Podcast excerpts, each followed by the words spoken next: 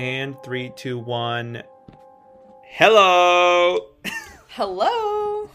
Hey, we're back. You're back.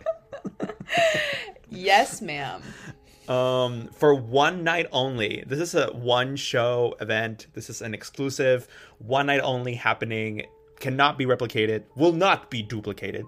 Um, Sunny is here. Hi everyone. Hey, Sunny is here, and I'm Yay. here, and we are here for uh, the third annual rendition of the Scary Talk Halloween Campfire. Um, this is not a yearly tradition set in stone, but yet it appears to be becoming one. So happy to be here. Happy to have Sunny here. Hi, Sunny. How are you? Um, actually, I'm coming off of a pretty stressful week, but other than that, in the grand scheme of things, I'm doing well. Um, not too stressed out. Exercising. I've gotten into rock climbing, which I never saw for myself. Um, yeah, things are good. How about you? That must be tough for you to do rock climbing because I know you are six seven. So I don't know um, if it's easy for you to stretch your limbs in such a way that climbing is easy. I guess We'll if see. the rocks It are- makes it easier because then I can just reach any hold that I need without having to jump. You know. I guess I just maybe for rock climbing you're right. Actually, I'm thinking of other sports where really tall people um, struggle because their uh, center of gravity is completely off balance. So like running, stuff like that, like sprinting, cross country, um, weightlifting. Oh yeah, like gymnastics. Gymnastics Yes. never. It just couldn't work with my body type. Body type because I'm too like tall and skinny. Um, exactly. Like And, you, and that's okay. I accepted that early on. You know what what do they say? God doesn't deal um doesn't give with both hands. And in your case yeah you're certainly not the exception. It's truly a shame that you are tall and skinny and hot and blonde. But you know we all have to make sacrifices and you just have to play the best hand you can with the cards that you were dealt. So No, exactly. Um, like I just wake up every day remembering the things that I can be grateful for, um, and Right remembering that my friends are kind enough to check their short, non-blonde privilege. Um, right but and- i'm and assuming you only i'm assuming you only think about these things when you wake up only after you've had your um first thing in the morning glass of hot water with lemon juice is that correct and apple cider Oh, vinegar? it's a glass of milk. I don't know how you think I got to this height, but no, Gotcha. it's milk, and then, you know, maybe I'll put lemon juice in it if I'm feeling. Just saying that's a great skinny hack that i've heard around and since you're always so um thin and fit and limber i just i figured that's what you were taking but um Yeah, I mean, the real trick is to um, eat celery. You know how they say celery has a negative amount of calories? Instead of like getting a diverse array of nutrients, I eat celery with peanut butter for about three meals of the day. Um, and then for my last meal, I have bone broth. I don't know if you've heard. Um, creator of yeah, Goop, what is her name?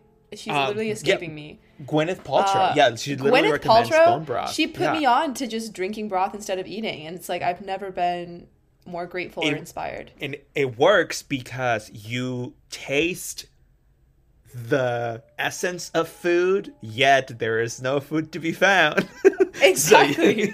and you you're full from any- the liquid, so you don't have to worry i'm just saying it. exactly genius i i just her power her mind is all i'm saying you know Gwyneth, Yeah. thank you PSA Um, for anyone listening, please do not.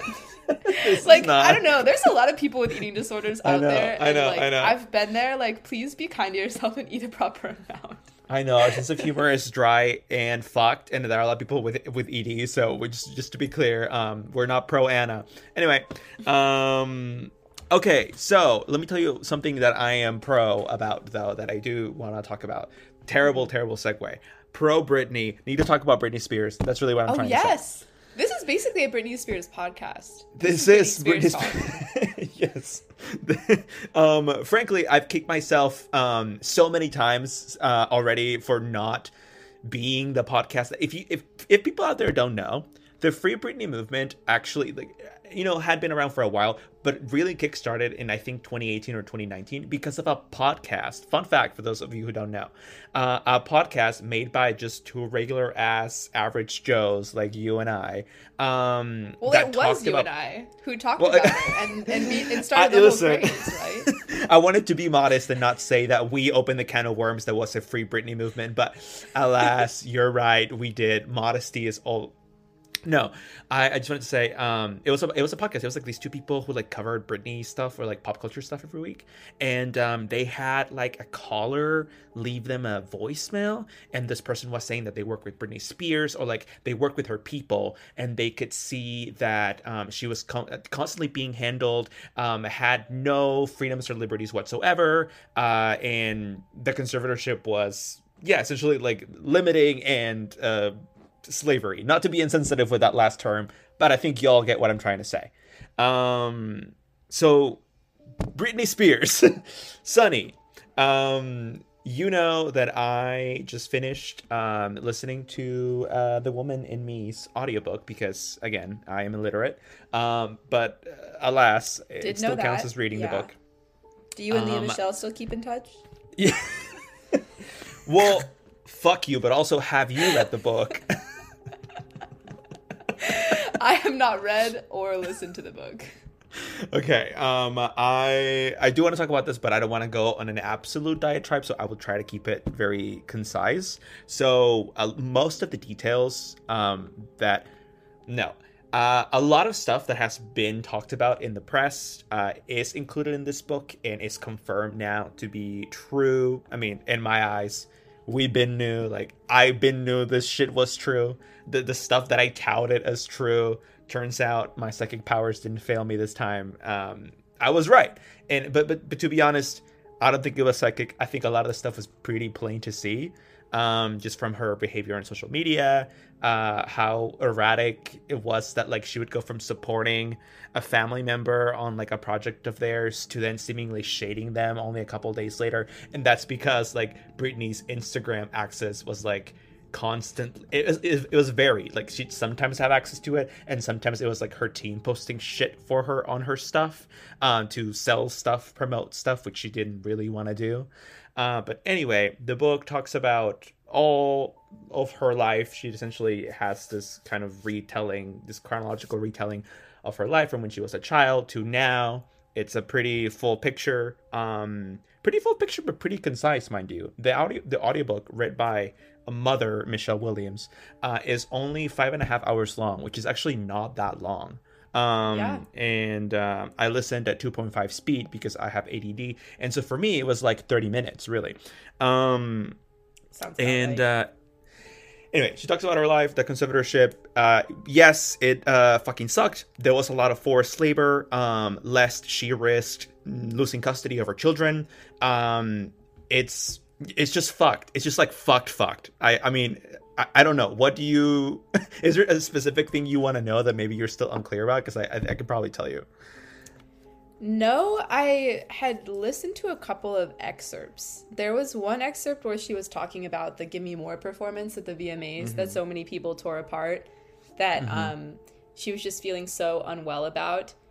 And I don't know, my heart goes out to her. It's great. The other thing is, on kind of an unrelated note, Gimme More is an insane banger. Like all of the Blackout album, 2000, what is it, seven? Like Yeah. insanely good during a time where she didn't even want to be creating. So I don't know, like Well, a cautious kudos, I guess. I don't know. It's funny that you would say that because in the book she literally says that she actually was really excited to make um, Blackout. There was a lot going on in her life, but at the same time, as much as, as there was chaos, she was also enjoying the newfound freedom she found and um, not giving a fuck about what people thought about her anymore. Uh, and just enjoying her kids and enjoying her then marriage to Kevin Federline, and so she was she made she, she made this album uh, with the most creative freedom she ever had making any albums, and she says that she this is the the the, the proudest she is of any album in her career. This is her favorite piece of work of hers. Well, it's Um, it's yeah. definitely in contention for being my favorite. So that's sick. Yeah, I mean, basically every bottom's favorite Britney album. I mean, that's so. Yeah, a lot of people's favorite, a lot of people's favorites.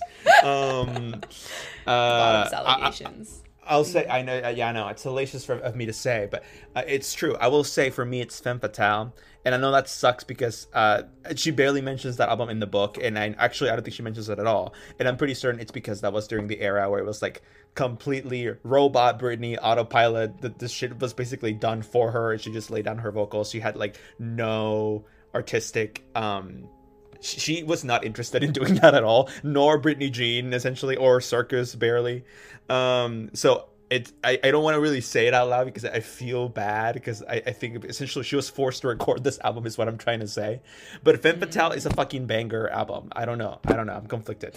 Um, but I mean, hello, hello. I want to go till the world ends. Um, hold it against me. Anyway, um, so yeah, she, she mentions Blackout actually as, as loving that album and then being deeply confounded as to the fact that she was soon after that album was released placed under the conservatorship and um, being told that essentially she was uh, demented and that's why she needed conservators over her life and her finances. And she was deeply confused by the fact that this was happening while at the same like while these people were arguing this about her they were also um, making her work uh, and go on world tours and shit. And also, if she was so demented, she said, "Why? Like, how come I just put out my most critically acclaimed piece of work, um, and like everyone loved it essentially? Like, and she's right. Yeah, like It- it- literally. it- yeah, it was fucking Well, bullshit. yeah. Yeah.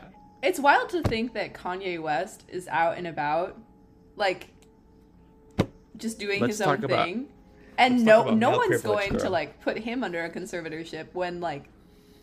uh, I'm just saying, if we're if we're gonna, if we're gonna do it to anyone. Meanwhile, Britney having just made, Bla- yeah, yeah, Yeah, no, that's a male privilege. She touches on that a couple of times, saying like Mick Jagger did crazy shit, so many rock stars did crazy shit, Steven Tyler did crazy ass shit in his time. So many men do crazy stuff, and they do like coke and drugs and out and about, and they abandon their children, and they have like ten baby mamas. Like none of this matters. None of these people get institutionalized. And I know, right? um, Nick Cannon yeah. on his 17th child or whatever. Maybe he should be That- institutionalized. That man has been wilding out for the past 15 years and he needs to be institutionalized. That's all I'll say on that. Poor everyone who's ever had to cross paths with Poor Mariah Carey. My heart goes out to that woman. Um, yeah, a fucking mess. Um, charismatic, but a fucking mess. Um, and uh, yeah, and, and I will say, actually, I'll say something a little controversial. I do think male privilege does play a part in this. I don't think that's even the majority of the reason, though. Honestly, I think it's more so a case in, by case basis, and I think Britney just had a shit fucking family, and uh, also didn't have as much of an incentive to, or yeah, she not, no, I was gonna say as much of an incentive to fight back. It's more so she had too much of an incentive to not fight back because she didn't want to lose her children. Um, And so she essentially accepted the trapping in a sense because you really get the sense, given the narrative that she paints, that had she not had children at that time, if they tried to do this to her, she definitely would have been like, no, what the fuck? Hell no, fuck, and like really try to make a ruckus about it, right? Yeah. Um, so No, really, that makes so yeah. much sense. It's like a combo, right, of her being a woman, but also having a family that's willing to blackmail you over time with your children. That's a pretty Yeah. specific precondition to something like this. Yeah, literal leeches. What did Wendy Williams say? Uh, shame on you, them. Mr. Spears, and shame on you Oh, too, oh, Mrs. yeah. Spears. You had, you all had me fooled. Death to all of them, and she was right. Yeah. Um, I loved yes. her little face after she said that. Like, oh, who said that? Oh, because the audience went, oh. but listen, she said what she said. Now, I, as I, as I, I think uh, mentioned this to you already earlier, and a couple of our friends. I do not wish the karma gods to smite me, so I'm not actively gonna wish death on Britney Spears family members. But forever jail would be a great second option. And boy, are these people fucking leeches, and do I fucking hate them. Um, listening to this book, it is heart wrenching and it is fucking jarring. And Michelle Williams, again, you're mother for narr- for narrating this the way that you did. She did a really good job. Britney Spears says in the um in the prologue, is, is it prologue or epilogue? Prologue is when it comes first, right? Yep. Um, she says in the prologue of this book, um, you know, I didn't want to read too much of this because it's too traumatic, essentially, and I already had to live through it writing it all. So I'm gonna read to you like essentially this little piece of me being like, when I was a little girl, she she re- she reads about uh, like one and a half minutes of the audiobook, and then the rest is Michelle Williams. Um, so it's just Good like an intro yeah. by her. And, honestly, um, I yeah. hope that they employed a ghostwriter and Britney just gave them, you know, summaries, examples, and that they did all the writing because that shit is traumatic, and I genuinely yeah. would not blame her for it. I'm gonna assume there probably yeah, like there is a ghostwriter working with her. I don't know to what extent she wrote versus the ghostwriter wrote. I will say um, when you're when you're listening to it, at least you really get Britney's essence. Like a lot of it does sound written and punctuated in the way that she writes her Instagram captions. So I'm I am inclined to believe that she did write a good portion of this, or that the ghostwriter is really good and actually achieved like the goal of capturing her essence, even though she wasn't writing at all. One of one of those two options. Yeah. Or, or she wrote the whole thing and then they put it through Chat, Chat GPT for edits. You know? I honestly, honestly, actually, I think I believe that one the most. I, I mean, like Britney Spears. I've seen, and, or like I don't know. I feel like there's pictures of this, or like maybe I've seen it in documentaries. Like Britney isn't uh, does not have the best spelling or punctuation for stuff, but she, this woman, loves sitting down on a fucking computer and typing. Um, I feel like I've seen this many times. Um, or, or at least have her talk about it and you can only believe what people tell you so i'm gonna assume that she wrote it but yeah i mean for it to for it to like be fucking like publishing ready britney spears is not an author she obviously had a lot of edits at the very least if not a ghostwriter help her out yeah Yeah. That's the other thing too, I guess, is talking about the preconditions for this whole situation is like she grew up as a kid in entertainment, which is like you already get a lower quality of education a lot of the time, I feel, doing homeschooling. Maybe uh, you know what? I don't actually Lea know. Michele. So I, I Lea can't speak Michele. to that. But I yeah, no, literally. I feel like um just a family willing to like sell their child's life. Oh, this this makes it sound like entertainment families suck, which I don't think is always true. But I feel like that's probably related, right? If you're if you've had your I kid mean- like doing things since they were baby baby and getting paid for it, maybe you just don't Right. want that train to stop, you know, and you figure out how do you get that to extend into adulthood. well i mean if you have any any like modicum of success you certainly don't want it to stop because that means the money is good right? Most people Yeah. who try in the entertainment business i would say about 80% 90% don't make it. But the 10% that do uh, make it uh can make it relatively well. Like it, it's kind of um the the entertainment business the entertainment industry to me seems kind of like an all or nothing kind of industry where you are there's no middle class in the entertainment industry is what i'm trying to say right so you either don't make it at all or you like make it relatively well and then there's like the ones at the very top who are like really making it like well um Yeah. but there isn't Well, a and I lot mean- of in between There are people who do like national commercials, things like hand modeling. I don't know, the random like small things that they might make a decent but not grand income off of. But yeah, like with any big star, it's kind of like you're doing it or you're not. I think I'm talking about celebrities, right? So like Yeah. there are no um poor celebrities that are only rich celebrities, I would say, and then millionaire celebrities. And that's and then Taylor Yeah. Swift. Um, Although there are celebrities who spend all their money until they're broke because they're not managing it well. That happens too. Yes, but that doesn't count in what I'm saying because like that's because their spending habits fucking suck, not because Yeah. they didn't get paid well or didn't get gigs. Oh yeah, Um, insane, insane income for sure. So to your point, I think like if your child, if you start putting them in pageants and commercial ads and whatever, and and or, or like shows, and they actually get like one gig, like I don't know, they're in Modern Family now, and it's their first show, and they're not the lead, but they're in a big show. Chances are, one, they're making good money. Two, they're gonna get more gigs. So you certainly do not want this train to stop. And so a lot of these parents actually do have an incentive to kind of not give a lot of a fuck about their child's education slash development and kind of do like sell them away to the industry. Not as bad or as literally as britney's family did to her. But um yeah like entertain like what is it? Um like yeah and, and showbiz parents are like an as a as a yeah i think that's the term showbiz parents are notoriously bad community of people overall it's like um there Yeah, there are it's like exceptions Jennette but- McCurdy's story recently too. Right. right. Exactly. You're right. So I, I I would say yeah, not all of them, but most of them, and that's the problem. Hmm. anyway, I've ranted enough. Um, apologies. Wow, words I never thought I would hear. I I just um the book was really interesting. I'm excited she finally came out with all of this. I'm happy that she's free, that this fucking 13 year old nightmare is over for her. Um, yeah, like I just, I don't know. I love Britney. She means a lot to me and to a lot of gay people for a number of different reasons. And I'm just happy for her. And boy, what a fucking trip. Right. Yeah, I agree. Um, anyway, Sunny, now I want to Amen. ask you something. Thank Yes, I know. Amen. I want to ask you something. Yeah. Um, I know you, you you did not take the time out of your very busy schedule to um, uh, listen or read uh, Britney's audiobook, but have you listened to 1989's Taylor's version? I haven't. Okay. I have a close friend who's a huge Swifty, and she was making a presentation on Taylor Swift and asked me for my feelings on her in one sentence. And I And stated, yes. um, I said, I'm glad that she's a woman sharing and writing about her feelings and getting proper hype, but I do not personally or sonically connect with her music. And that is where I stand. I'm so sorry. But um, should- tell me about it. You should you should have just st- you should have just stopped at. Um, I'm glad that she's a woman, and that should have been that would have been way funnier. Um, uh, no, I don't have much to say about it. Actually, um, I like Taylor Swift.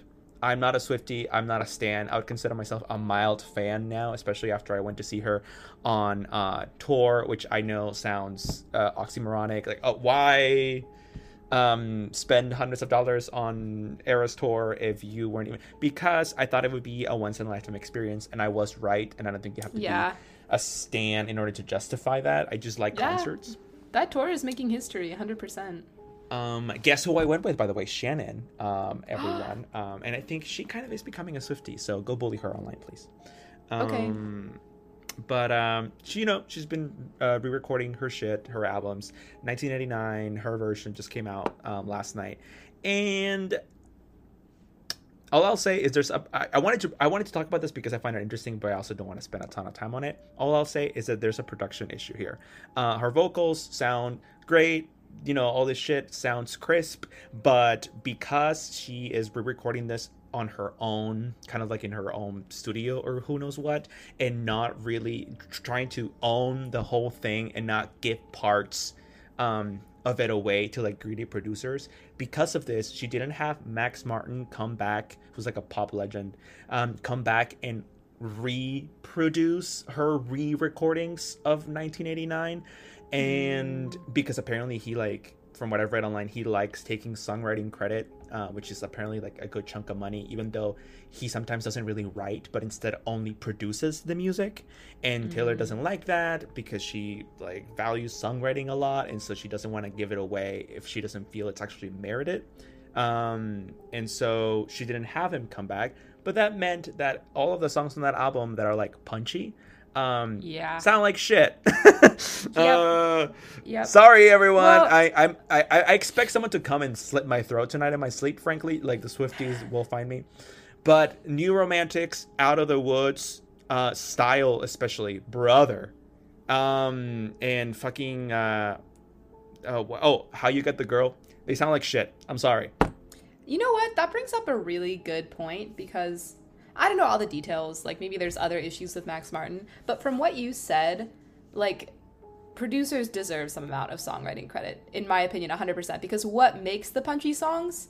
The production. Right. And not only that, but producers are actively coming up with, like, oh, let's play this little triad here in the background. Like, they are actively adding embellishments to the song that make the song what it is. Like, writing a melody and a poem is not. Right.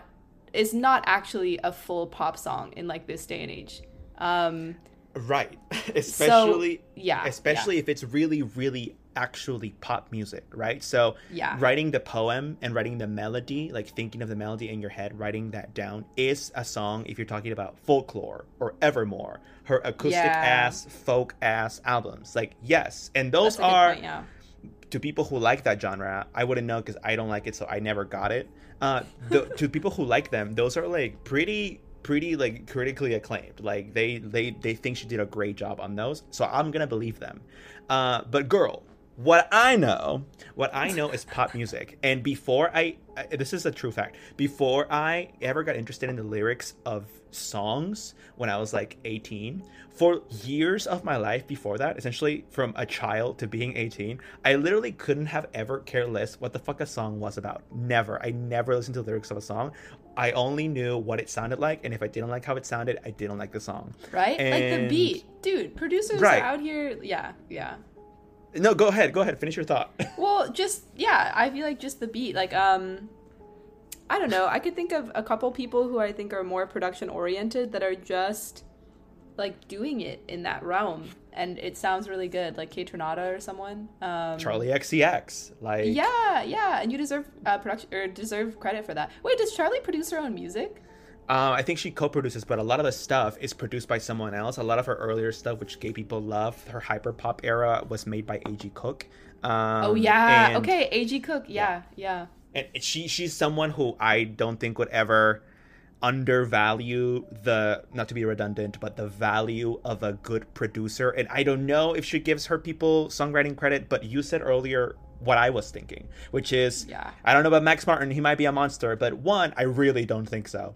He's no Dr. Puke. And number two, um, yeah, like I totally agree. Like I'm sorry if it's fo- folk music, sure, whatever. But if it's pop music, literally the production of it is it's it's just part of the songwriting. Like it's just it it makes the essence of the fucking song. Like when I listen to New Romantics by Taylor Swift, which is my favorite song by hers. Um, so now everyone who's a Swiftie listening to this has an idea of what I mean when I say I like pop music. Like Taylor Swift mostly makes really most of her songs quantitatively are actually slower and not punchy. Um, and yet that's my favorite song of hers. Um, when i listen to that the original version i am like oh wow lyrics are good. It you know exudes the the feeling of being youthful and free or whatever. But the production is what it's like it, you feel it vibrate inside your fucking body if you're someone who likes dance music or pop music. And Yeah. to not have that in this new version at all it like really brings it to the forefront like like she's wrong about this. Like she went about this the wrong way at least for someone like me.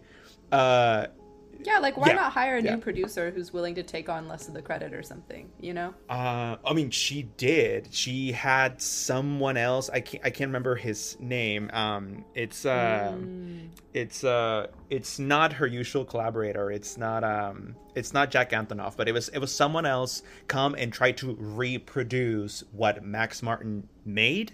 Um, and it just it, yeah, it's it sounds like that. It sounds like a like a cheaper reproduction. It sounds like the Kidz Bop version of the instrumental of the original songs. Um, this has gone on way too long, but it's just because I love music and I love music production. Like again, I never cared about lyrics until I did, and Yeah. uh, yeah, it's fucked.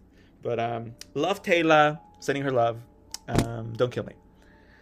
Um. Anyway, Sunny. um, before we before we delve into this Halloween campfire, because this is absolutely a podcast about the spooky and the paranormal, um, and totally not about pop culture phenomena. I want to, before we delve into that, know what's up with you. Um, I heard through the grapevine that you are maybe moving. Yes, but actually, the city I was planning on moving to, I mean, it, it could probably be revealed with like a news search, but they have put on a hiring freeze. Um, I know. So I may still be able to get they're my not job hiring- through other. They're not hiring janitors in Chicago anymore. They're not hiring anyone who's not entirely essential to like public health. Um, Damn. Yeah. So. Oh my god. Okay, I had a full thought there. But basically, I'm doing it through this fellowship. They're trying to find other sources of funding. We'll see if it works out. But if it doesn't work out, I am totally fucked because this fellowship literally told us our start date would be October 30th. I turned in my two weeks resignation, right? My two weeks notice. And then they only told me a few days ago, essentially, that this shit was going down. Um, and that, like, it's all in the air and they can't give me any guaranteed timeline on when they'll figure it out either.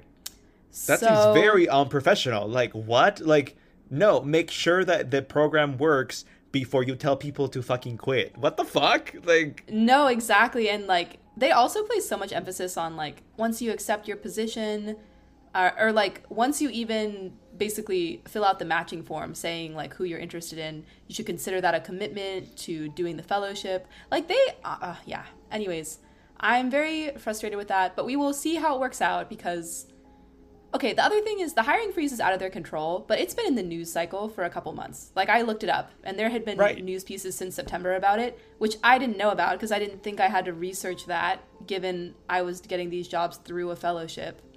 Um, but yeah, they clearly didn't research it either because they didn't even let me know until like a week after I had accepted the position. Um, yeah, dude, so this fucking sucks. What the fuck? I didn't know about this. yeah. Thank you. I appreciate it because I've been like really angry and anxious about it and just unsure like what to do with all of that other than, you know, fucking go rock climbing, I guess. I'll like fall off some walls and bruise, bruise myself. Um, Which again, you'll be great at because you're so tall and lame and skinny. But um no, exactly. Yeah. Um, But uh, th- that fucking sucks. What the fuck? That is so unfair to you. Um, I still think 1989 Taylor's version is worse than what's happening to you, but I'm so sorry for you. I appreciate it. I appreciate it. Um, Yeah. But yeah, so the update is maybe I will have a new job. Maybe I will be unemployed. Homeless. Um, yeah. yeah. Well, you know what? The nice thing is I'm living with family and enjoying it. Like, you know, Right, right, I right. just hang out and, you know, I'll just cook to pay pay my dues. I know. Will rent. what is will cook for rent? Like No, literally, like, like I'm I'm a house daughter right now, not a housewife. Yeah, You know, but so it's funny. it's fine. You heard it her you heard it here first, folks. Uh, Sunny's update is either um, new job soon or new cardboard box soon. And you know what? I'm crossing my fingers for either of those because while one of those is far unfortunate than the other is, they're both interesting and they both sound like great content. And I know you've been on TikTok lately, and I'm just saying, if you completely fall off the bottom, if things go really south, you could always um, start doing TikToks about living in a box. Uh, the engagement would be through the roof. I know this. So You're so right. It's like here's how I tune my guitar while I'm living in a shack. Um, okay real real for a second no joking. I was talking to shannon recently and um i told her i showed she had no idea about the um tiktok npc live people. Uh, for those of Oh, you that damn. don't know um well for those of you who don't know fuck you. Get in the loop. But basically but basically sunny you know what i'm talking about. Yes, yes, they're so Um, disturbing. They, they are cunt. I don't know what you're talking about. I love them. I watch them all the time. My brain is rot. Like I I'm pudding, right? Um I'm cooked essentially. And uh and essentially I told as Shannon recently, I told her about this. I showed her in person. She had no idea. She was shook because she's 79 years old and she just could not comprehend this. And uh, I told her to start doing it. And no, she did not start doing it. That's not where this is going. But um, I think maybe she considered it for half a second, and that was just enough for me. That was so funny to see her reaction to this shit. For those of you that don't know, actually go go look it up. But it's fucking people on TikTok pretending like they're an NPC, like in like in GTA or something, for hours and hours at a time, and then essentially getting what are equivalent to cash gifts from people who are watching them live. It is so debasing and humiliating, but also very cantina, and I kind of want to do it, and I want money. You should do it. Actually, maybe I should do it too. Well, We should okay, do it together. I submitted my two weeks, so I'm gonna have at least a couple weeks of being unemployed, even if I do end up transitioning to this job. And maybe this is my chance to launch my TikTok career. Or other big news that you're not gonna understand because you're not a gamer girl like I am. Mm-hmm. I hit Diamond in TFT more recently, Teamfight Tactics, um, under the umbrella of like League of Legends, a PC game. And that means, well, okay, I hit Diamond a while ago. I'm now like high plat. I'd have to put in some time to get back. But it means being in like the top 1% to 2% of players. And I think that is a place from which I could wear um, revealing clothing and a pair of kitten headphones um, and maybe have a promising career, you know? Um, Dude, you could totally be one of those Twitch girls. Like they make bank. Like fucking do it. That sounds Okay. great. Like, listen, I you, yes. I don't know why I'm so excited about this, but Can you also imagine, you- like, my dad gets off of work early and comes home, and I'm at his fucking desk in a pair of no in a ears? bathtub. Oh, in a bathtub, Oh. going like, who's who's gonna bid for the next cup of water? Like, oh, oh my god. Uh, it's it's weird for me like watching that because I'm in a weird intersection, right? Like I'm a man, so uh, like I feel like it's easy for me to adopt misogyny at any turn if things go awry enough for me. But also I'm gay and I love women, and and so it's like I see this you know as there as they are not nominally known uh, twitch thots and i'm like I think two things, right? One, I think like ew, like fuck postmodernism, but also I'm like the world sucks anyway. Nothing matters. Make your coin. If I had boobs like that, I'd probably do the same thing. So no, and I, like, I, yeah, as a bisexual woman, I'm like the Twitch thots are adding. They're adding something to the world. Okay, they're hot. It's how culture they're, moves forward. Yeah, yeah. Like I, I appreciate. I have never paid for content from a Twitch thot, but if I had enough extra income and I was like, am I going to donate $10 to this charitable organization in the global south monthly or am I going to spend $10 um, getting access to the OnlyFans account of a Twitch thot that I enjoy? It's like the choice would be tough. The choice would be tough. I know. Um, and I and then I would spend I the rest of my money on a Bugatti, you know? Um, as you should. I will say that I agree with you. I also have never spent money on uh, anyone on Twitch for that matter. Um, and I really appreciate that because I'm already broke from spending $150 on OnlyFans every month. And so Yeah, I. and from going yeah. to the Eras tour when you weren't originally a Swifty. Yeah, yeah. Well, you know, that was three thousand down the drain. But mostly the OnlyFans that I think is breaking my bank. And uh, complete joke, Mm. by the way. There's no fucking way I'd spend three thousand dollars on I knew on on Taylor, on Taylor Swift. About the OnlyFans, I'll let you guys decide if that's a joke or not. Um, but Have- okay, uh, have you ever paid money for porn? I think that's such an interesting. Have I concept. ever paid, money? Yes, I have. Never an OnlyFans. This was like years Okay. ago, uh, and it was a very specific site. Uh, and I was, I don't know, gooning and baiting and losing my mind, I guess, and that's why I spent money on porn. But I've never done it again. I just, it's not that valuable to me. Yeah, I have come close for like, oh, I've like You've- seen this person multiple times. You've come close. Damn, I feel like a boomer for laughing at that, but um, but but have not. But you know, it's something I think about sometimes. You know, Hmm. But like, what, what, what? You came close for who? Like, like what? What was it? What was it that was so enticing about this creator that you were like, oh my god, I'm, I'm, about, I'm about to do it. I don't think I can share. I don't think I can go into that kind of detail. Ah, that's funny. That's but funny, I will funny, say, yeah, it was like a specific creator. It's like I've seen enough from them to be like, should I go behind the paywall? And then it was like, no, I don't think that's worth it. Interesting. I'll share my thing. For me, it was um a kind of amateur porn that it just I had I think at the time gotten so tired of studio stuff uh and I um wasn't finding amateur stuff that I liked or thought was it's almost like the amateur stuff was too amateur and the studio stuff was too like clinical and well lit and and sanitized and so I wanted something kind of in the middle um and that's Oh, what that this site sense. was yes Yeah. so, um, having exposed uh, my sexual taste, maybe we should, we should talk about something spooky. Now that we're Um. 40 minutes in, I think this might be a new record for the amount of time we spent just Oh, stalling, talking about random shit. it absolutely is, but to be to be to be fair, we we we haven't caught up in a long time, and um, we are making what now a, an episode a year, if that, if we even feel like fucking doing so. So who cares? It's fine. We'll go over a little bit. Um, let's let's do some spooky stuff, Sunny. Let's Hell um, yeah. Let's also, can give you hear um, the like spooky banging in my background? Uh, Oh my yeah. god! it are you Stop! it stopped once I mentioned it. Ah! Um, Wait, okay. Because the thing is, I've been staying with family, and this house fucking creaks and makes sounds for no reason all the time. And when I tell you, like, I've literally taken a break from from marijuana because I'm like, I cannot afford to be the slightest bit more paranoid than I already am while living in this house, working from home alone all the time. Anyways, That I'm just is- prepared. Yeah. I I um actually don't have a joke. I'm I'm sorry for you because I I think that shit would freak me out too. If only because I um I don't remember how much paranormal stuff you say you've experienced, but I think it would freak me out a lot because because I've never experienced anything. Like actually that's why. Um Mm. and and so I am sorry for you. That fucking sucks. I'm really sorry, Sunny. Um on Wow, that thank note, you. You sounded more sincerely sorry about that than me possibly being unemployed.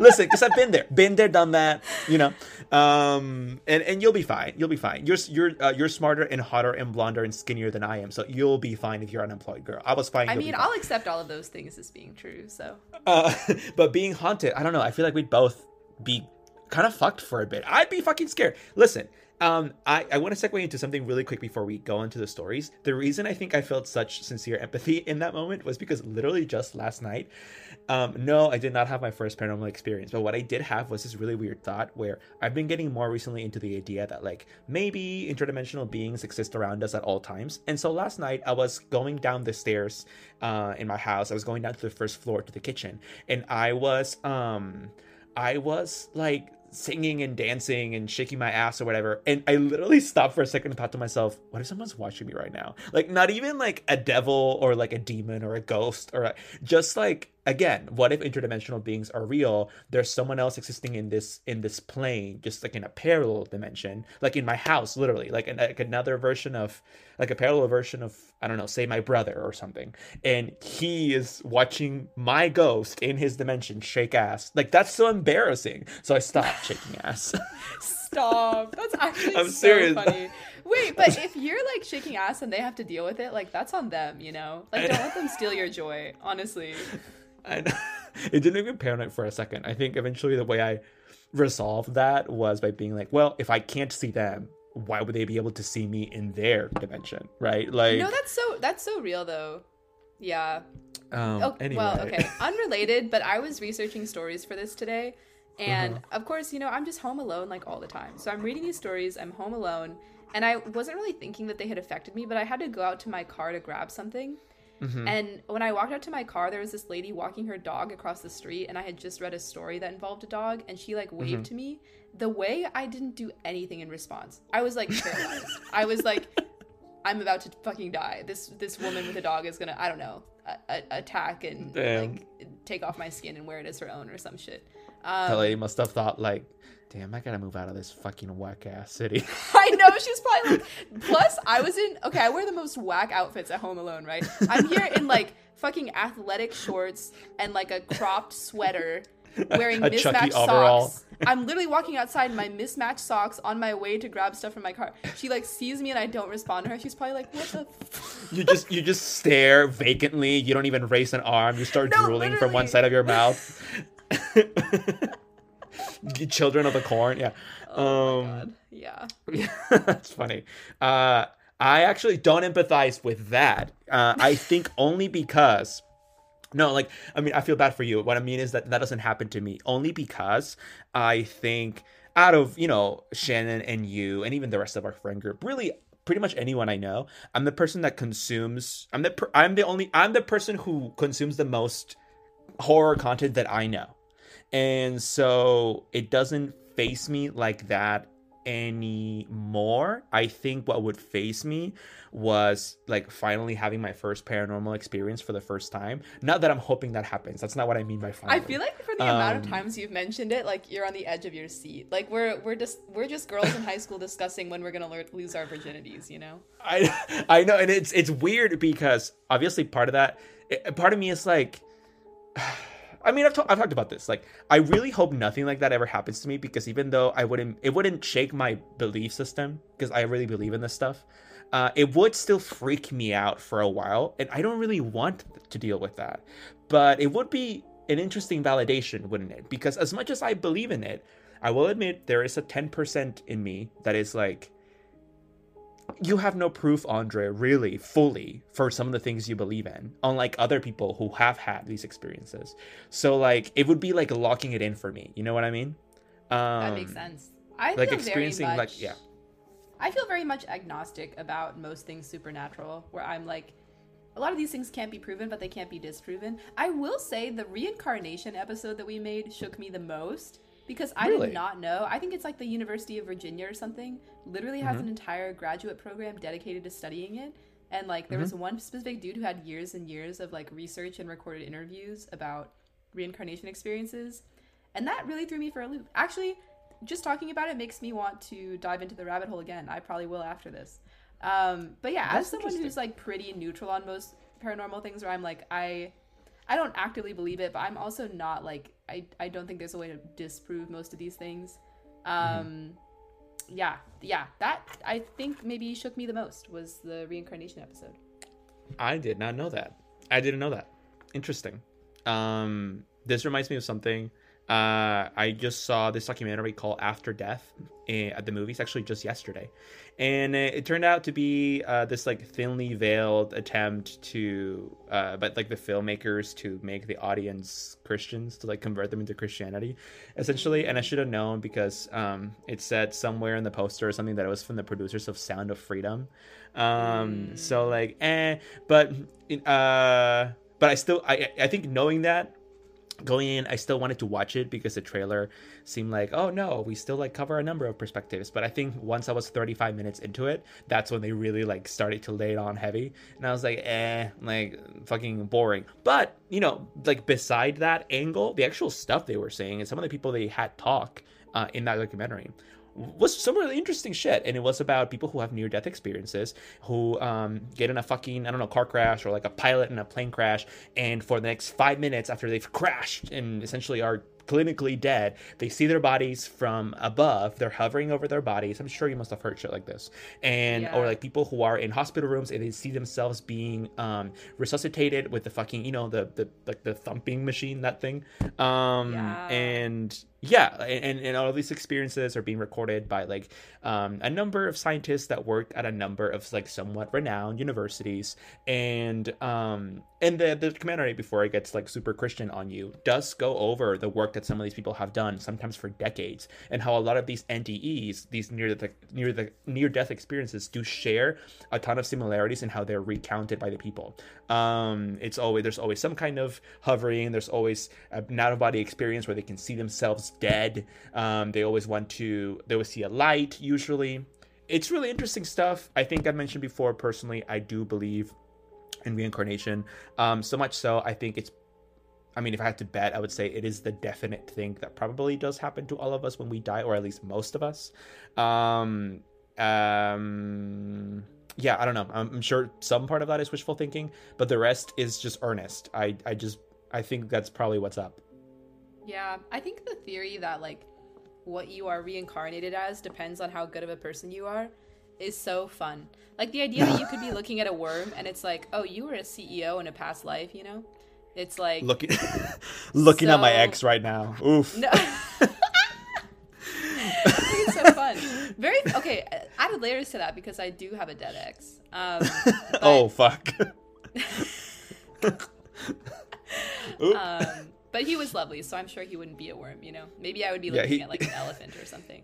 he reincarnated um, into like, uh, like a like a Labrador that's like in a loving home right now or something. No, exactly. Um, like I genuinely feel like that should be above humans in you know the the I lineup agree. of things that you could be. Although you have so little control as an animal, because if you get a shitty owner, like you could just be thrown around and you know. in a very short lifespan. Yeah, I think that if the Yeah. reincarnators, whoever's in control of this, could control for how good of an owner you get once you get adopted, then yes, it's a better deal than being a human being. But if they can't control for that, then yeah, I think it could be a shit deal. I'd rather just deal with being a human and take my own chances. At least I have control over my own life mostly, you know? yeah, um, yeah. yeah. Although you know that's uh with the downfall of our democracy, maybe that will be less and less true. Sorry. I know. okay. Also, I think I don't know how the fuck they did this, but I think scientists recently proved um, that free will is now absolutely for sure, for certain, not a real thing, which is great. I, I think I remember reading that Wait, and then thinking to myself, like, so I still have to go to work tomorrow? Like, does it change anything? like, it's just crazy reading I have to look huge shit in the news. And then, and then thinking like, like I think I, I sent you, I sent to the group chat today that thing Wait, about like on. we just Andre- discovered that there's an under underground ocean under the Earth's crust, and there's like enormous ocean. And I just thought to myself after I saw that, like, do I still have to pay rent? Like, does literally, like, or when the government was like, "He- like, aliens maybe are real. Here's all this Pentagon footage of pilots recording UFOs, and it's like. Yeah, but you know, like democracy is still collapsing, and I still gotta pay rent, and I still gotta go to work. So no, literally, like literally, it's like it's, it's, like so. Oh yeah, the, the permafrost weird. is melting, and we're gonna see diseases that we have no immunities to because it's been hundreds of thousands of years, and it's like, oh Another my god, Tuesday. can't wait to, yeah, literally, literally can't wait to fucking wake up and make my little daily coffee and go and do my shitty little tasks and send my emails and pretend I'm doing work while I watch YouTube. Like, I think I think I would care more about these huge news if every time there was like a huge news thing, they were like it actually like changed the world, right? Or like politicians were like politicians were like this is so huge that we're actually gonna I don't know change the way the world works. Nah, um, the, the turns we just discovered some huge thing is happening and the world is ending maybe in fifty years question mark because of global warming. Um, we have all just collectively agreed to introduce universal basic income now. You're welcome. Like I think you know what I mean. Like Yeah, yeah, it is so Yeah. interesting because it feels like that should happen, right? It's like Right. in the 70s when they discovered global warming, there should have been an immediate oh, we'll we'll scale back, which actually there has been. As an example, like a lot of hairsprays were depleting the ozone layer, which was super dangerous and um, you know, skin cancer, everything else. And there's immediate political response that like outlawed certain types of um like aerosols and our ozone layer has since not gotten worse. I don't know if it's gotten better, but it has not gotten worse. Um, and it's so crazy because it's like, why doesn't that happen all the time? And the simple answer is like corporate interests, right? Because gas companies knew from the 70s, based on research, what was going to happen. And they actively put so much money into lobbying to make sure that there was no political response and that our world Yeah. would just be put in this like state of paralysis. And then those CEOs are just gonna sit on all their fucking money and not deal with any of the consequences while people in like the global south are super affected and like don't have funds because they've been like colonial colonialized. I don't know. The colonized. Holy shit. yeah, Um, yeah. Like I actually can't think of anything more evil and it's just kind of crazy that that's where we're at. Like yeah. And Yeah, then people I- and, and then it's like and and now I'll wake up tomorrow and, and do I my know. thing, I guess. I think the problem with this is that it. The, the reason this makes me feel weird is I think because it gives me cognitive dissonance, right? It's like apocalyptic news, but then I still have to worry about this everyday stuff. So it makes me think that maybe the apocalyptic news is fake, or maybe it is real, but I am being asked to to just be a detached human being because how could I possibly entertain both of these thoughts at the same time without detaching? You can't. You have Yeah. to essentially be like, well, it doesn't affect me, so you know, I guess maybe fuck everyone else who's like in the global south, I guess. Like but but that I think Yeah. desensitizes you and makes you less of an empath and less of a human, but it's not my fault. Like what the fuck much can I do? Like No, exactly, exactly. And the thing is, like, there are small actions we can take. I really Mm-hmm. believe in like bottom up change being required sometimes. Like, like I think vegetarianism is great, and we've talked about that. But Mm-hmm. yes. I, while I'm very willing to admit that as an ideal, it's like I'm waiting for someone to pass a fucking law that says I can't eat beef. Okay, like, and No, I'll accept no. it. I won't even be mad about it. But I totally Am know I about mean to do that radical. right now, given convenience, and also the fact that I don't want to have to incorporate fucking lentils and beans into my diet every day to get proper protein? Right. Like- right. I don't want to do that. I'm sorry. That sounds labor intensive. No, but I mm. agree with you 100%. And and if someone introduced a law and like took the power from my hands, I know this is a weird concept to a lot of people who are like, "No, I want to have total control over everything that Nah. Like we don't have control over we get to wear a fucking seatbelt or not and no one complains about that anymore. Like, you know what I mean? Like people first Yeah. complained about that fucking 60 years ago or whatever. But Where's people now right realize like fucking die? Like, okay. Exactly. Now they're like, oh no, this was a good idea to require people. I think. I think most people agree this is a good thing that the government forces us to wear seatbelts. I think this is a much more radical thing to say because we live in 2023. But I'm trying to really think futuristically here. I know this sounds super fucking pretentious, but I agree with Sunny. I think that there maybe is a future where the government is like meat is just completely outlawed in first in first world nations that can uh, uh that can um uh fuck Afford that can to, like, afford otherwise, to yeah. create lab um, meat, uh, which people freak out about, but it's it's, the same, it's the same fucking thing. It's real meat, um, or like meat alternatives that are perfectly fine. And I think the reason this some people sound so fucking like uh, dystopian and apocalyptic and authoritarian is because like they're gonna make us eat the soy. It's like Soylent is made out of people, and it's like, do you realize what's in a slice of pepperoni? like it's it's literally like cancer uh, uh, uh, like th- if you eat you know some fucking like brand like FDA approved lab meat that is literally made from the same fucking cells that the meat would be made if you actually fucking kill the cow for it. Literally nothing's gonna happen to you. All that's gonna happen is the same thing that happens to you when you do eat a cow, which is frankly all the negative effects of already eating beef, which again is not great for you, even if it is lab grown. Like it's it's not great uh, yeah. health wise um the, the obviously you know the only benefit of the lab grown meat uh, is mostly for the environment. But health wise since it's actual real meat at the end of the day it still has all the downsides right? The inflammation the saturated fats like yes it has protein but you know, a lot of vegans that care about um, veganism for health's sake, not so much for the environment's sake, talk about the fact that the reason they don't eat a lot of animal products is because most of them cause inflammation. And they're right, but we're getting way fucking off track. Um, I do agree with you that like bottom up change is important, but what I was gonna say was that even if everyone became vegan, Sunny, that like that is such a small drop in the bucket compared to first world countries passing actual like good legislation that is like, hey, Coca Cola and Ford and GM, you can't pollute the atmosphere by 1 trillion tons of CO2 per second. Like, that really would make yeah. a change. You know what I mean? Well, I think the ideal would be both. Because if everyone were vegan, that would make a super significant change to, like, the amount of methane that cows produce, right? Because there'd be yes. no demand and far fewer of them would be around. But, like, yeah, that wouldn't take away from what corporations are still doing in other areas. Um, right yeah. So I, I right. feel like the ideal is to do both. And so many people act like it has to be one or the other. Like I should have zero personal responsibility for this. It's like it's okay to admit like I think individuals could be making more of a difference than we are. I also think given the way capitalism is set up where you have to work so much and mm-hmm. be so isolated and like not like I don't know, so many of the goals of capitalism are like isolating people so that they can't live in community and like think about you know, trying for a better system. Mm-hmm. I, there, like so many people are super anxious, depressed. Like I don't know. I I get not doing a lot of these things, but I think it's okay to admit that in an ideal world, maybe more of us would, or we'd have more of a collective sense around that being the right thing to do. Um, yeah. Yeah. No, that, that that's fair. Um, I no, that's fair. And um, uh, what I meant earlier with the pepperoni wasn't I wasn't talking about pepper just by the, just just to clarify something. I wasn't talking about pepperoni because it's meat. What I meant to say was like you don't want to eat lab grown meat. Look at the ingredients in a fucking Four Loko. Look at the ingredients in like a bag of like Ruffles queso. Like you don't you're scared of a lab grown meat, girl. That's what I was trying to say. Um, oh no, hundred percent. That's always like, yeah. Right. Anyways, um, now that we've covered our spookiest topics. This, anyways, thank you for coming on, Sunny. This was a great episode. the way this has actually been an episode length.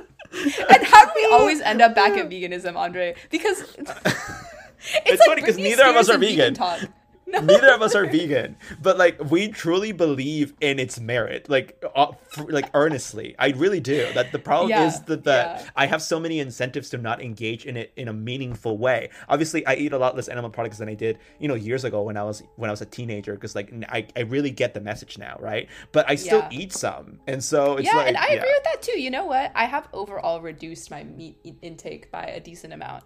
Um, so yay on both of us for that. You know that I counts know. for something. Also, again, not not a pro ED podcast. Just everyone, shut the fuck up. It does help you stay thin. Uh, it's gonna say milk, whole milk, even two percent milk. Uh, you know, I love milk. I love milk. Big issue. um, uh, plant-based milks, um, less uh, calorically dense uh, per like gram of protein. I have found, and so helps out with um helps out with that. But anyway, that makes sense. Well, you know what though, yeah. I feel like while you have been like skinny cunting, I have been. Yes.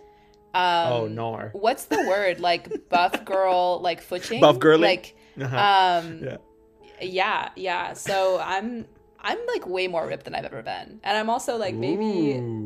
I know there has to be some kind of protein intake to keep up with that, but I'll send you I'll send yes. you a gym pic or something. Um, well, you haven't yeah. seen me in person because you've been prancing around the country or whatever the past number of who knows. We haven't seen each other in a while, but I will say the way you haven't seen me in person, the way that I have stayed much thinner than I used to be is because I am weightlifting a lot. Uh, because I have oh. found that it is far more uh, efficient um, to weightlift as far as um, uh, keeping your weight loss than it is to just do cardio or just starve yourself. Because if you make, if you create muscle and then you try to maintain it with protein, um, and you eat that. Uh, for for your body to keep that muscle tissue alive it, it, requires a lot of energy. It requires a lot of calories. So basically what i'm trying to say is if you weightlift um, and then you eat you know you, you eat good and you eat enough protein to keep your muscle you will usually keep your weight down uh, much more easily than trying other methods because your body is consuming so much energy trying to keep you muscly. Um, and that basically keeps you thin. It's such a weird hack but it, that's basically how it works that makes total sense. I will say, like, I remember a time in my life where I was way more panicked about my weight. And I don't know, I just didn't, I never really thought about weightlifting. But I started mm-hmm. weightlifting mm-hmm. this year for several months and then also started rock climbing more recently. And I think, in the sense of having more muscle or in the sense of skinny cunting, I think I'm doing both better. Um, Good. And yeah, yeah, I'm like really I mean, I don't think your body should be like the center of your world, but it's nice being mm-hmm. like, oh, I like this, and I think I look it good. Sh- yeah, it shouldn't be, but you should keep it as as well uh, um, kept and like uh, you should maintain it as well as possible. Not even not even because of image. Like to me, at this point, that's now secondary primarily because of longevity i yeah, like, and, like I physical work, health yeah. like your physical health and your mental health are very intertwined as well but sorry yeah very i have found yes since i've been on my gym journey very intertwined and i work with some old people now and i'm like oh like I don't want to. I don't want my back to look. Like, I don't want to be this frail at this age. They're barely like fifty or whatever, and I'm like, I should keep doing what I'm 50? doing. Like, you know what I mean? Oh, yeah. No, I yeah. I completely agree. Um, so yeah, Okay. Anyway. Well, oh, my fucking guy. We literally hit the hour mark, Andre. What the fuck are we doing? Just go, go, um, go. Give me one of your spooky stories. Um, spooky okay. time starting now. um, this story by Blair Daniels on No Sleep on Reddit is titled "Attention Shoppers, Please Hide at the Back of the Store Immediately." Ooh. Okay. Mm-hmm. Attention shoppers, came a male voice over the intercom. Please move to the back of the store immediately. The back of the store, I whispered to Daniel. Don't they mean the front of the store to pay for our stuff? It was 8:50 p.m., 10 minutes till closing time. We'd brought our two kids out on this late night Walmart excursion in the hopes of burning off some energy. Instead, they'd just thrown tantrums for new Legos and Hot Wheels. It was a disaster. But apparently, the disaster was just beginning. Please move to the back of the store immediately, the voice repeated overhead. This is not a drill. I glanced around, but the other shoppers were just as confused as I was. An old lady looked up at the ceiling, scrunching her face. What the hell? A dark haired woman asked her boyfriend, pushing a cart full of garden supplies. Didn't you hear? An older man said, leaning over his cart of bottled water and canned food. We're in a tornado watch. One touchdown in Sorrville. A tornado? It was definitely storming outside. I'd seen the black clouds roll in from the east earlier, but it didn't look that bad. Do not stay out in the open. I repeat, do not stay out in the open. There was a pause. Then an explosion of sound as everyone began to mobilize. Carts rolling, panicked voices, feet slapping on the floor. No, no, no, no. This can't be happening. I hurried down the toy aisle, Tucker in my arms, Daniel and Jackson following me. Three zigzaggy turns, and then we were in the electronics area. I glanced at the TVs on the wall and pictured the four of us crushed underneath them. Stay away from the windows and doors, the voice continued on the loudspeaker, and do not attempt to exit the store. Is this. is it safe here? Daniel shook his head. Big open areas aren't good. I'm gonna check in back, see if there's a break room or something. You stay here, okay? I nodded. Arms shaking, I sat down on the ground between two shelves of video games. Tucker sucked on a bottle in my arms while Jackson began to giggle. Is the tornado gonna hit the store? And everything will fly around real fast? He asked with a big, stupid grin on his face. I don't know. A tornado, a real life tornado like you see in the movies, plowing through our town. It was so unfathomable. We were New York natives, transplanted here to Indiana only six months ago. I'd never been in a tornado watch my entire life. Daniel jogged back into view. Everything's locked up, he said as he joined me on the floor. But listen, Fairview's a big town. The chances that it'll hit this Walmart I think we'll be okay. I never should have brought us here. You didn't know. None of us did. He wrapped his arm around me. They should have warned us, like an emergency alert on our phones or a torna- tornado siren or something. The voice overhead rang out again through the store. Do not stay out in the open. Do not make yourself visible. That includes security cameras. Please move to a spot that is not visible to any cameras. I frowned. What does that have to do with tornadoes? A feeling of unease in the pit of my stomach. I glanced up and saw several black globes descending from the ceiling, hiding the cameras within. I guess we should listen to them and get out of sight, I whispered. I grabbed Jackson's hand, Daniel picked up Tucker, and we jogged out into the center aisle. The, story was, the store was an eerie sight abandoned shopping carts, askew in the aisle, full of everything from pies to batteries to plants. Footsteps echoed around the store from people unseen as they found their new hiding places. We dodged a shopping cart full of soda, ran through kitchenwares, and then stopped in the Easter decoration aisle. There was a camera in the central corridor, but as long as we stayed in the middle of the Easter aisle, we'd be invisible. The four of us crouched on the floor next to some demented looking Easter bunnies. I'm hungry, Jackson whined. Shh! Mommy! I grabbed a bag of colorful chocolate eggs and ripped it open. Here, candy, happy? I whispered, thrusting them into his hands. Then I leaned back against the metal shelves, panting. But I didn't have long to rest. A mechanical whine overhead, and then the voice came through the speakers again. Keep away from aisles with food. If you have food with you, leave it and move to a new hiding place. If you have any open wounds, cover them with clothing. What the fuck? That had nothing to do with keeping safe in a tornado. We should make a run for it, Daniel whispered to me, starting to stand. But the tornado. I don't think there is a tornado. Listen, do you hear any wind? I listened, but all I heard was silence. No howling wind, no shaking ground, no projectiles clinging, clinging against the metal roof. Maybe, maybe it's still coming. I know what they're saying doesn't make sense, but to go outside? We need to get out of here now. He grabbed Jackson's hand as he held Tucker in his arms. Come on. Daniel, I don't think that's a good idea, I whispered. But the next words from the intercom changed my mind. Assume a fetal position and place your hands on your head. Close your eyes and do not open them for any reason. Let's go. We broke into a sprint and ran down the central, aisle. Cameras be damned. The front door appeared in front of us, a little black rectangle looming in the distance. And as we got closer, I saw Daniel was right. There was a tree at the border of the parking lot under a street lamp. It was perfectly still. We continued running past the clothing area, past the snacks lined up at the checkout lines. I ran towards the sliding glass doors as fast as my legs would carry me. Almost there, almost there, almost. The doors didn't open.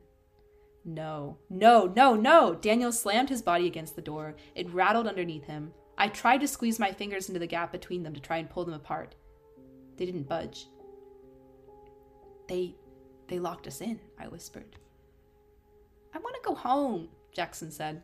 Tucker was beginning to fuss too, making little noises like he was about to start full on wailing. I turned around, and that's when I saw him. A Walmart employee. He was sitting on the ground at the end of one of the checkout aisles, facing away from us, wearing the familiar blue vest with a golden starburst. Hey, let us out! He didn't reply. Did you hear me? I don't care if there's a fucking tornado. Unlock the door and let us out. Again, he said nothing. But in the silence, I could hear something a wet, smacking sound. I stared at the man, slightly hunched over, still facing away from me. Was he eating something? The speaker overhead crackled to life. Attention, please do not talk to any Walmart employees. My blood ran cold. The smacking sound stopped, and then, slowly, the man began to stand. He placed his palms on the conveyor belt and pushed up, and I could see that they were stained with blood. I backed away, but my legs felt like they were moving through a vat of honey. No, no. Fingers locked around my arm and yanked. Come on, Daniel shouted. I sprinted after him deeper into the store. Tucker stared at me over his shoulder, and Jackson ran as fast as his little feet would take him. I was vaguely aware of the slap, slap, slap sound behind me, but I didn't dare look back. Daniel ran into the clothing area, and I swayed, dodging circular racks of t shirts and wooden displays of baby clothes. He skidded to a stop and ducked into the dressing room area. In here, he whispered, motioning at one of the rooms. We piled inside and locked the door. Daddy, Jackson started. You listen to me very carefully, I said, crouching to his level. You have to be absolutely silent. Do not say a word, okay? Jackson looked at me, then Daniel, and then he nodded and sat down on the floor. I'm going to try to call 911, Daniel whispered, transferring Tucker to me and pulling out his phone. He tapped at the screen, then frowned. What?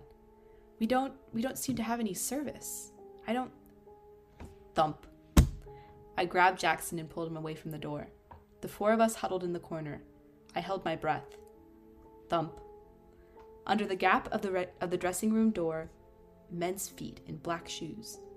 They slowly took a step forward, deeper into the dressing room.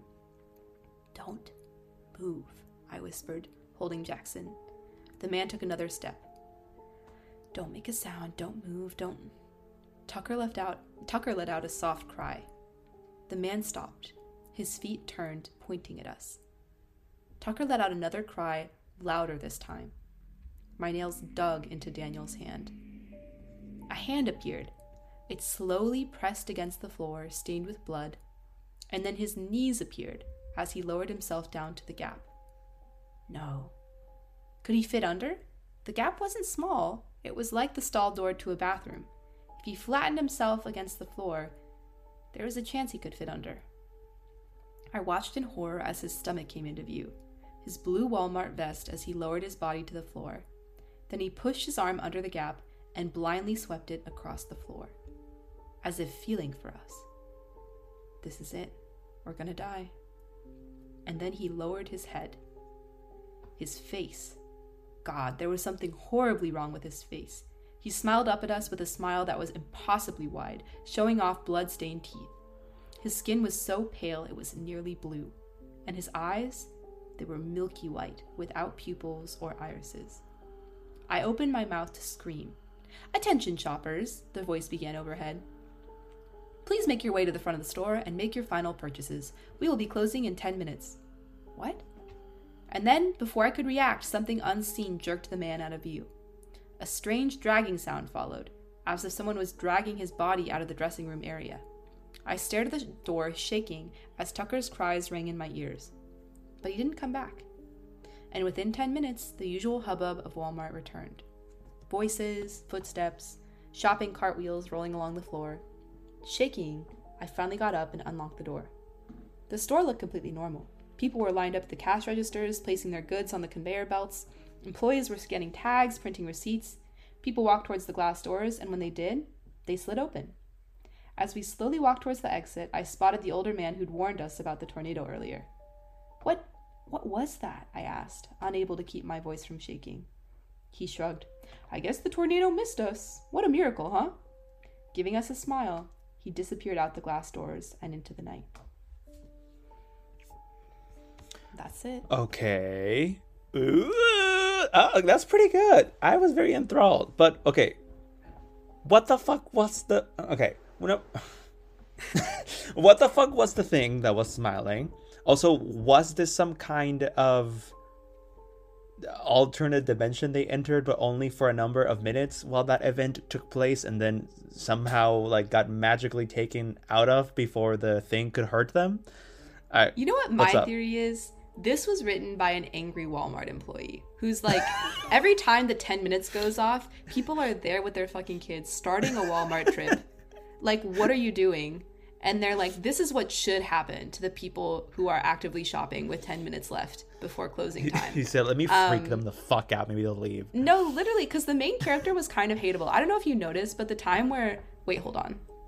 Okay, my earbuds did a little thing. The time where she was running, and then she's like, "Yeah, my child is running behind me. I hear the tap tap tap of his feet, but like can hardly think about that." It's like, Mm-hmm. girl, what? How are you not behind your child right now? Like, what I know, the I fuck? Um, yeah. So I thought that was pretty funny. The characters felt very hateable, and I was like, maybe this is just like karmic, you know, like maybe this was just meant to be for this family. That was Um, spooky. I loved it. For some reason, while you were reading it, I just could not picture myself in a Walmart. I pictured myself in a Ross. I know. Stop! Yeah, I- no, Not the dress for honestly- less calling your name. Like. So funny. yes, yes. um, thank you for sharing, Sunny. That was actually mm-hmm. um certifiably spooky. I would say yes. Hell yeah. Okay.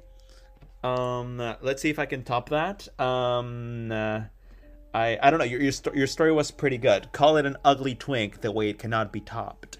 Um, uh, I, I definitely stole that from uh, from TikTok, but this one's called I'm a low level US government employee. I just saw something I wasn't supposed to see. This is mm-hmm. um, by um, posted by World Away Tweety on No Sleep. This is where Sunny and I basically get all of our stories. I'm pretty sure.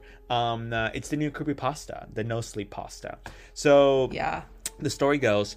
You know that meme about how presidents and governors, after getting elected, look super shell shocked and stressed the next time they make a public appearance? Like the first thing that happens after you come into power is that you're pulled into a room and told all of the secrets of the world? Well, turns out it's true. As a matter of fact, it's a VHS tape. The quote unquote four hour tape was always a bit of an urban legend at the office.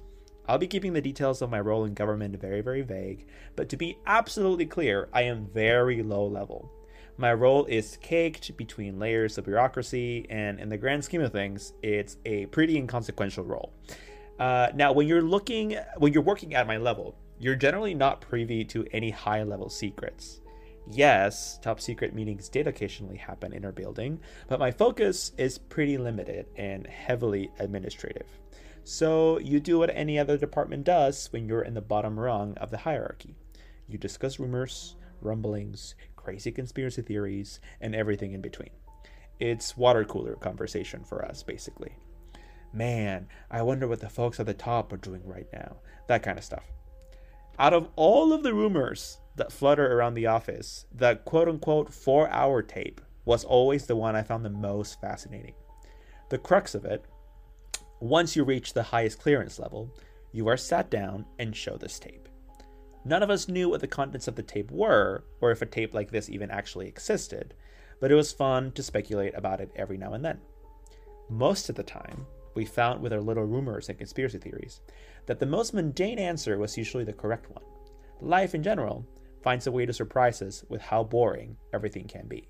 This man really said Occam's razor, basically. now, there's something you should know about me before I continue. I'm a wimp. I'm meek, anxious, and generally restless. Wait, low level government employee and a wimp? Did I write this? No. I'm a chronic rule follower. There is no part of me that wants to dig up secret documents and uncover quote unquote the truth about what happens at the highest levels of government in our country. Okay, I did not write this. So when I discuss the events of four nights ago, please be mindful of that. I didn't ask for this, and I'm only sharing because I don't know how much time I have left anyway. And I can't live with this stuck in my conscience, alone. It was nighttime at the office. I'm known to be a bit of a chronic workaholic. Definitely didn't write this. And there was something I really wanted to get done before the week was over, so I was working later than usual. I went to print a document on what I thought was the printer in my immediate vicinity. The notification on my computer showed that my document was being printed, but I didn't hear any noise or paper coming out from my local printer. I checked the name of the device I selected, and it looked like I'd accidentally clicked on a printer that was being used on another floor. I sighed. In any normal circumstances, I probably would have just forgotten about that mistake and reprinted the documents on my local printer again. But our general management here is quite stringent on us making sure that all confidential documents are accounted for. We are not allowed to share department specific documentation to other departments. Fuck it, I thought. I looked up a map in my inbox showing the locations of all the company printers. Turns out I had accidentally clicked on the printer named Prince Charming on the seventh floor. Ha, funny name. Off I went. I really should have just let it be. I got to the elevator and rode it up to the seventh floor. I emerged onto the mostly empty office area. In case you were wondering, the building I work in is huge. But I'd worked there long enough to know my way around it, so I knew the area surrounding the printer relatively well. I made my way through the hallways and eventually spotted the printer with my freshly printed papers minting it. I gave myself a mental pat on the back for continuing my lifelong streak of following the rules. As I went to grab the papers, I noticed some light buzz in a meeting room nearby. I looked through the window to see roughly 10 people hanging out around a snack table. In the room was a large, old looking TV on a cart and rows of some of the fanciest folding chairs I'd ever seen, organized in a neat fashion. I didn't think too much of it and started walking off until I heard the door open. Hey, Mr. Boskowitz, right? Jesus, man, we were supposed to start 15 minutes ago. Get in here. I, um, what? No, sorry, I think you have the wrong. I don't care why you're late. Just get in here. Grab a plate of snacks and sit down. We're starting soon. Put your phone in the bag, electronic watch in the bag, and anything else on your person that can be used to record audio or video in the bag, he responded hastily. Something about his sternness and tone short circuited my brain. For guys like me, there is a third option beyond fight or flight. It's called the just go with it until it's over. Also actually too the... much of a beta for this. Sorry. Okay. Basically, also known as the capture rabbit strategy. I put my phone and my watch in the bag. I meekly tried to butt in with another, Sir, I'm not Mr. Boskowitz, but, but he already had pulled me into the room at this point. He closed the door and walked to the front by the TV. I thought about making a break for it, but I decided to just see it through at this point, hoping deep down that whatever was happening was as inconsequential as my job was. Everyone had their snack plates and were heading to their seats. I awkwardly grabbed a muffin from the snack table, put it on a napkin, and took a seat in the very back row. Everyone was spaced out from each other. It didn't seem like any of these folks knew one another. I quietly sighed at the thought of having to sit through some sort of boring informational seminar or irrelevant training session. After a few minutes of everyone settling in, the men who origin- originally brought me in into the room started talking. There was an equally serious guy standing next to him, and a Secret Service looking fella standing in the corner. Huh. I started wondering to myself why we were going to watch a video of a very old looking TV. Felt like we were all back in elementary school or something. Alright, I just need to do a final run through before we get started, the man at the front said. I know you all read through the emails and signed your releases. I just want to recap some ground rules. You're allowed to get up and grab another snack, but beyond that, we want you to pay full attention to the tape once it starts playing. If any of you need to go to the bathroom, we strongly urge you. I don't know why this man is gay. We strongly urge you to wait until the presentation is over, Diva. If you absolutely have to go, we will pause the tape and one of us will escort you. Oh, Kurt, there's water in the corner by the snacks. Cups are right there as well. And uh, goes without saying, but any discussion of this presentation to folks who do not have the top complimented clearance is a breach of your terms of employment, a breach of your non disclosure agreement, a breach of your multiple sign releases, a breach of the U.S. Criminal Code in the state of redacted, and a breach of the conditions laid out by the Committee for the Protection and Preservation of Human Consciousness. They started dimming the lights. Fuck. I felt like I'd missed any window of opportunity I had to leave. Too late. That committee name he highlighted sounded way above my clearance level. One of the men at the front of the room pulled out a VHS tape from a bag and very slowly and securely put it into a VHS player. He pressed play. I took a deep breath. Those water cooler conversations I'd had with my coworkers were starting to float to the top of my mind, but I quelled them there was probably no need for panic. It was just a stupid government meeting, right? The tape started. The beginning was familiar enough. Various disclaimers about this being incredibly confidential material, yada yada yada. Insignias of relevant organizations, presidential libraries, etc. I've seen lots of videos like this already. But wait, that insignia looked strange, like something was off. I scanned it. Presidential libraries, that same eagle, those same stars, weird. This time, there was a navy blue hand on the left shoulder of the eagle. Did they update the logo? Before I had time to ruminate on it too much, the tape cut to a logo I had actually never seen before Committee for the Protection and Preservation of Human Consciousness. The logo was just an image of planet Earth. Fair enough. The video cut to a room that looked similar to the Congress floor, but with some strange differences. Seats were much more spaced out, the podium looked like it had seen better days, and the whole room looked to be on a pretty steep incline. Everything was in black and white. It looked like there were about 50 people in attendance. It was hard to make out the faces. Everything looked very dated, like the video was from the 40s or 50s. The tape lingered on this one shot for quite a while. Minutes passed, actually. I noticed what looked to be a choir, all in outfit and perfectly huddled next to each other, standing in one of the corners of the room. It really felt like I shouldn't have been seeing this. None of this was meant for my eyes. After a few more minutes, the tape abruptly cut to an awkward angle video of a man speaking at the podium in the room. It was too zoomed in, enough that you couldn't see his eyes or his hair. It didn't look all that professional. I couldn't tell who he was. He spoke. Members of the Committee for the Protection and Preservation of Human Consciousness, I thank you all for coming tonight. We are lucky to be in the good graces of our visitors today. Without rehashing our painful history, the tape cut to a camera slowly panning over all of the faces of the folks seated in the room. The attendees looked pained, somber. The man continued his speech as the camera continued panning over the committee.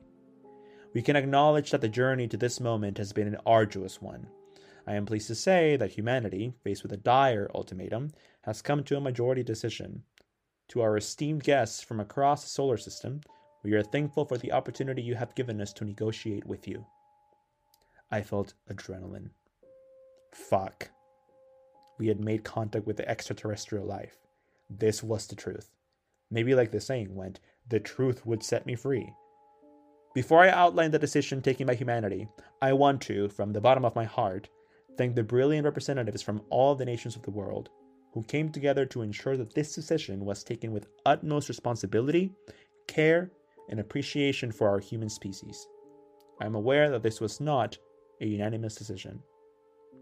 Shit, what did that mean? I felt the sweat on my brow. I felt nausea coming in. I awkwardly and slowly took a bite of the muffin. The tape returned to a now corrected angle of the speaker at the podium. His eyes were visible. They looked strained, like they'd seen multiple versions of hell. To the nations who still disagree, he continued, I thank you nonetheless for accepting the majority decision. May this moment, which will be held in secrecy throughout the rest of time, be appreciated as a critical milestone for human civilization.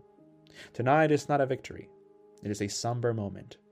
However, we were faced with two options extinction or accepting the agreement. We made our choice, and I believe time will show that this was the right decision. What the fuck was this?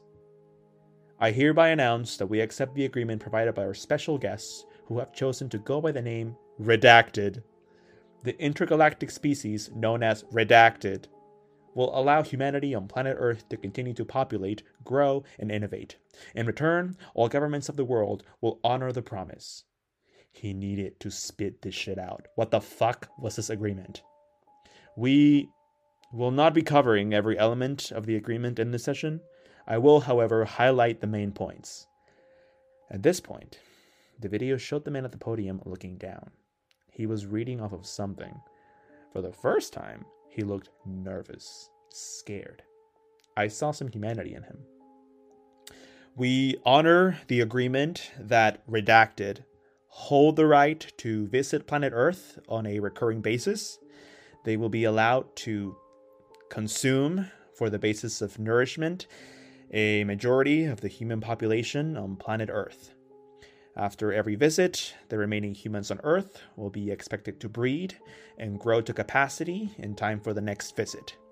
We acknowledge that we will maintain a parallel history which will be shared with our world's population to ensure that humanity stays motivated to continue existing as a species. This parallel history may suggest that mass extinction events are the results of man made folly as opposed to the work of external forces. For the first time, my fight or flight response was actually flight. I wanted to escape, but I didn't know what I'd even be running from.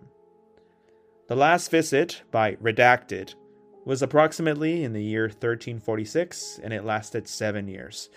We will continue to honor our parallel history about this event. I just wanted it to end.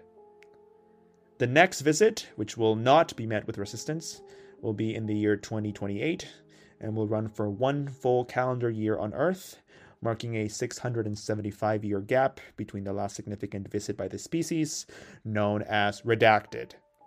This visiting cadence is expected to speed up over time, as the remaining humans continue to sharpen their focus on building technology to allow humanity to reproduce in a speedy and productive manner. Jesus Christ, our planet is a fucking farm?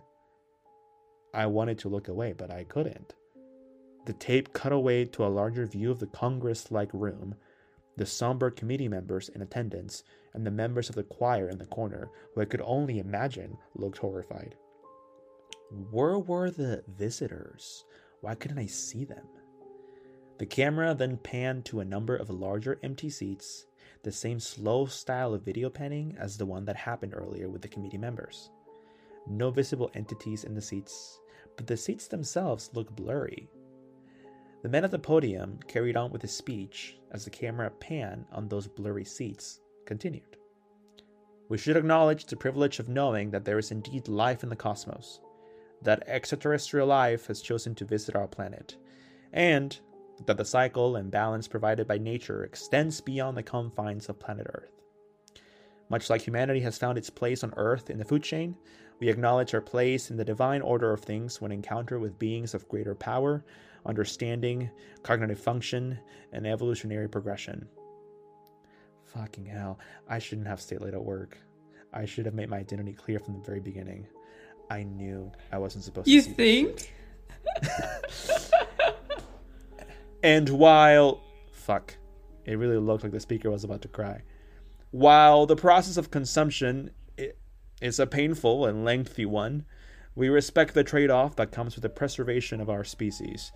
We also acknowledge, as part of the promise, that substitutes for human life in the form of clones, should we discover that technology in the future, or other living species, will never function as viable alternatives for nourishment, the speaker continued. I didn't need to know this. This whole thing was way too specific for me. Our final major acknowledgement, as part of this agreement, is that we accept Redacted as the great, almighty, as the entities we will now refer to as God. God, as an interstellar species, has revealed itself to us, and thus, the continued existence of Redacted is now the true priority of the people of our planet. We are blessed to play a part in the continuation of God. In God we trust. Amen. The tape then cut to footage of the choir as the speaker continued. We bless our visitors with this gift a performance of the national anthems of all major nations of the world will now commence. Audio of a very loud backing track of the Star Spangled Banner started playing from the video as my stomach sank. The tape showed footage of the choir singing on top of the track. Not sure if it was because they were scared for their lives, but I could really tell they were singing their hearts out. As they sang, the camera continued to pan over the blurry seats. They finished singing the anthem, and suddenly, fast forwarding. Fucking hell, I'd forgotten I was sitting in a room. I had disengaged from the video for a brief moment. I had mentally returned to the present day. This was our world. This was our fucking lives. The men at the front continued fast forwarding through the tape. It looked like they were skipping through performances of the other national anthems. The fast forwarding went on for a while, Every small while, it looked like a new choir group was entering the Congress like room to sing a different national anthem. On and on the tape went. I had to fight the urge to pass out. One of the men at the front of our room, standing next to the TV, started speaking up. We are legally obligated to get to the end of the state, but you don't need to look at the rest of it. Please free, please feel free to look down, or close your eyes, or grab a snack, he said. I noticed the others seated in the room were taking that advice. Most of them decided to look straight down. For some weird reason, I couldn't look away. The fast forwarding progressed. On the tape, it was yet another choir group joining to perform an anthem, and then another, and then another. It looked like we were near the end. The fast forwarding now showed a conversation between the man at the podium and another man who was whispering in his ear. The man at the podium was vehemently shaking his head. The other man continued whispering. This continued on. Eventually, there was a quick moment of the man at the podium begrudgingly nodding. The last few fast forwarded moments of the tape remain burned in my memory to this very moment. They were pandemonium. The attendees were sitting in their chairs, frozen, shivering, crying. The people in the various choirs were running around the rooms in fast motion as blurry spots started covering them and ungodly things started happening to them. Fuck. Why didn't I look away? If ever there was a time to fucking follow orders, it felt like the whole thing went on for longer than it should have. Finally, the men at the front of a room stopped the fast forwarding. They pressed play on the tape to cover the very final moment. In the tape, the man at the podium, clearly emotional, spoke his final line. The agreement has been ratified by redacted. Thank you all for attending. The final shot of the video is the full room. The committee members in their seats, shivering and crying. The dismantled and bloodied choir members strewn about the room. The blurry seats with blood smeared on them. The video then cut away, back to that same insignia on a black backdrop the presidential libraries. That eagle, those stars, the navy blue hand on the wing of the eagle. The lights in her room turned on. The rest of the night was a blur. The man at the front of the room told us it was best for us to sit for an hour to digest the information. No discussion about the video was allowed to take place. When we were ready to stand, we were allowed to leave and go home. They gave us some pointers on how to quote unquote accept the information over the coming weeks. Things like taking long walks, exercising, watching a sitcom, etc. I wasn't worried about them realizing that I wasn't supposed to be there. If anything, I felt a strange camaraderie with everyone in the room. We were all truly in the same boat. As soon as I left the building and got in my car, I just drove for as long as I could. I would stop for gas, then I'd keep driving. I'd stop again, then I'd keep driving. Again and again. I'm holed up in a hotel now. I'm just glad I could get this off my chest. The funny thing is, all I can think about is the length of that stupid tape. While I can't confirm, I feel like if it were played straight through without fast forwarding, it would have only been three hours. I wonder if the quote unquote four hour tape rumor came from the fact that we all needed that extra hour to digest the information. And now you're probably wondering, why don't I name the species that is going to spell humanity's doom throughout the rest of time? Why am I calling them redacted? Well, as a self appointed leader of the committee for the acknowledgement that we should have just chosen extinction, I don't feel the need to honor our captors by calling them by their name. If I don't see you again, Reddit, I appreciate the water cooler conversation. The end. Wow. that one was heavy. Oh my gosh. It was, but I love that he's like a little bit cantina about it. He's like, Yeah. um, as the self-appointed leader of the committee for the acknowledgement that we should have just chosen extinction, and I'm not gonna say their names. Um, Damn. That's so true. Sassy man alert. I know, but um, I, I just I love this one, and this is really, um, especially now at, at the mark we're at, really the only one I cared about reading, and I knew it was long, but it was also my favorite. Um, yeah, thoughts? Um, I hope he survives. Like, you know, Well, isn't the of us are government gonna gonna, be out to kill him now? I know. Um, Um, Yeah, does it matter if we're all gonna die in 2028 anyway? yeah. Honestly, like, what a good plot for a story. Um, yeah. I know, and you know I love me some aliens. So um it's interesting. Okay, so this is why I like the story because um oh like fuck it. Like personally, I I'm really drawn to the to this idea that American Horror Story um last like last year's season, I don't know if it was season 11 or what, season 10. That this idea that they covered in the first half of, the, of their season that was that um uh, Eisenhower made a deal with aliens back in the 50s, sorry, back in the late 40s, um, uh, that he would allow alien abductions in exchange for technological advancements given to us from the aliens that we could reverse engineer in order to create our own technologies, i.e., microwaves and better TVs and blah, blah, blah, blah, blah.